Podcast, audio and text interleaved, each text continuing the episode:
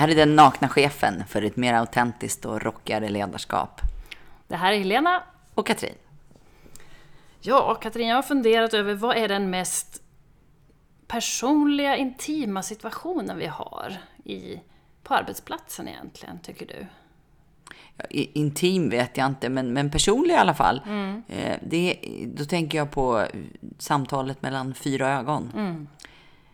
När man sitter två och två och ska göra ett arbete tillsammans. Det är ju ja, det mest frekventa är, är väl ofta utvecklingssamtalet. Mm. Men också anställningsintervjun, lönesamtalet, alla de samtalen. Och samtal om det inte funkar. Eller ja. uppsägning. Ja. Mm. ja, alla sådana individuella samtal. Mm. Eh, för mig är, är de, om man nu tänker primärt på utvecklingssamtalet, mm. eftersom det är det mest frekventa då, så är det eh, ett, ett väldigt viktigt möte. Mm. Och, och, och, det är liksom någon slags bottenplatta i ledarskapet för mig. Och jag brukar göra så att, att jag har utvecklingssamtalen i ganska tajt tiden. Så att eh, alla mina direkta medarbetare, eh, då lägger jag in ganska många samtal under, en, under några veckors tid. Så det blir intensivt. Men, men efter dem, när jag har gjort dem, då är jag också väldigt uppdaterad. Det är, det är en skön tid, för då, då har vi på något vis uppgraderat vår relation och gått igenom hur det har gått på sista tiden och vad som är viktigt framåt och vad som behöver förändras och vad som ska fortsätta och, och sådär. Så att det, det, det är en skön tid mm. och det är väldigt roligt att ha de här. En del som kommer in upplever jag är rätt spända och nervösa. Hur brukar du göra för att sätta miljön eller stämningen i samtalet? Ja, jag, jag brukar... Alltså, först det där med spända och nervösa. Jag, jag tror att vi har ganska mycket föreställning om hur det ska gå till och hur man ska vara. Och jag vet inte... Jag försökte göra ett överslag en gång på hur många utvecklingssamtal jag har hunnit ha genom mitt arbetsliv med hur många olika människor. Jag kom, vet inte om jag kom fram till någonting, men väldigt många är det i alla fall. Eftersom jag har bytt jobb många gånger eh, under yrkeslivet. Och, och jag har mött så många människor som verkligen har ångest in i samtalet när man kommer till det här med mål. Man ska sätta mål och jag har inga mål. Och, och, och, det är ju väldigt få människor som sitter med så här konkret, om fem år ska jag göra det och det, om tre år ska jag göra det och det och ha någon slags karriärplan. Vilket är bra också för att vi styr ju inte själva över vår karriär. Mm. Jag tror förberedelser är viktiga. Och, och jag, jag brukar ha ett batteri med frågor som är, ja, de påminner en del om de frågorna påminner om frågor jag ställer i anställningsintervjuer. Där första grejen är att beskriva uppdraget. Och sen hur du tycker att det har gått sista året, typ sådär. Eh, vad som är viktigt framåt, vad du vill ha mer av, vad du vill ha mindre av.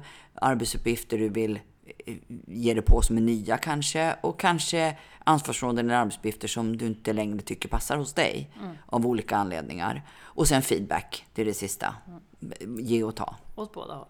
Ja, och det där får, får var och en eh, göra med sig själv innan. Innan vårat utvecklingssamtal så ska man ha ett utvecklingssamtal med sig själv för att vi ska få eh, utveckling. Det tycker jag var en bra idé. Men jag upplever ofta att alla samtal, att det finns så strikt styrda ramar. Hur samtalen ska föras och följs. Det finns mallar, det finns ta, uttalade eller outtalade regler för hur, hur de ska gå till. Mm. Passar de här till varje människa, tycker du? Och varje situation?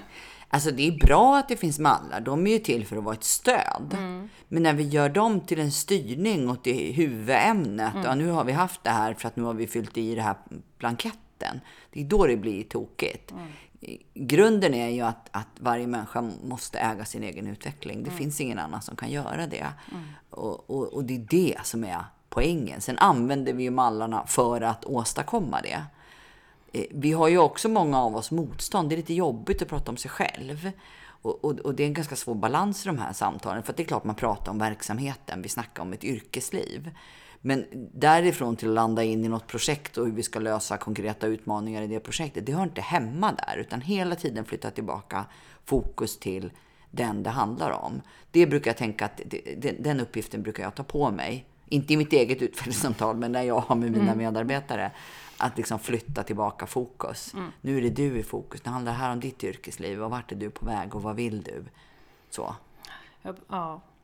Och mallar och mallar. Det, det, vi kan, ibland gömmer vi oss lite bakom Ja, men det var också. det jag, jag kan känna det, att det är så lätt hänt att man råkar glömma. Oj, nu glömde jag. Oj, nu hoppar jag över den här frågan. Eller, och då tappar jag i alla fall närvaro många gånger med det, det jag egentligen vill prata om. Och ibland kan jag sitta och, och känna att ja, men jag vill se till att man dels har ett utvecklingssamtal om individens karriär och hur den tänker framåt. Men också att utnyttja det här tillfället och prata om, ja, vad är bilda viet i helheten.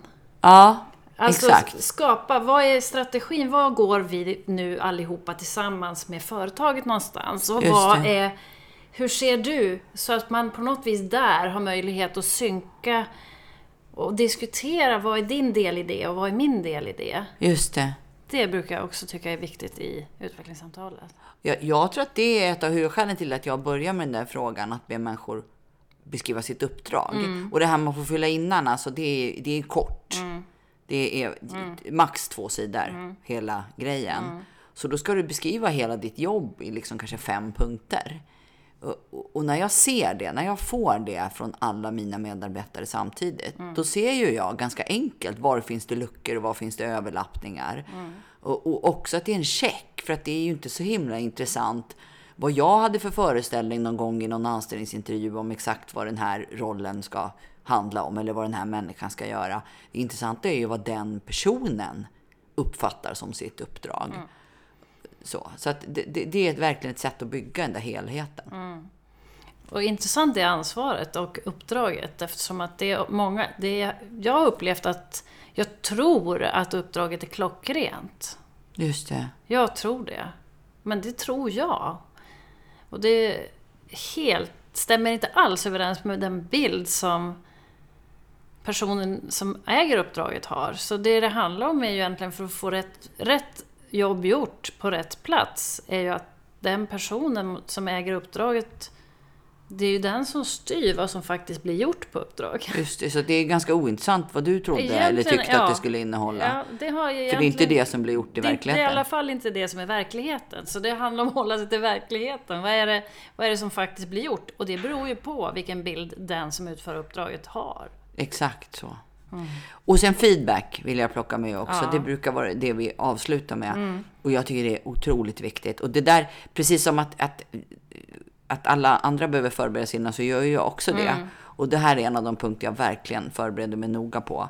Och, och då handlar det om vad är det jag vill ha sagt till den här personen. Alltså vad, vad är det jag ser fungerar jättebra?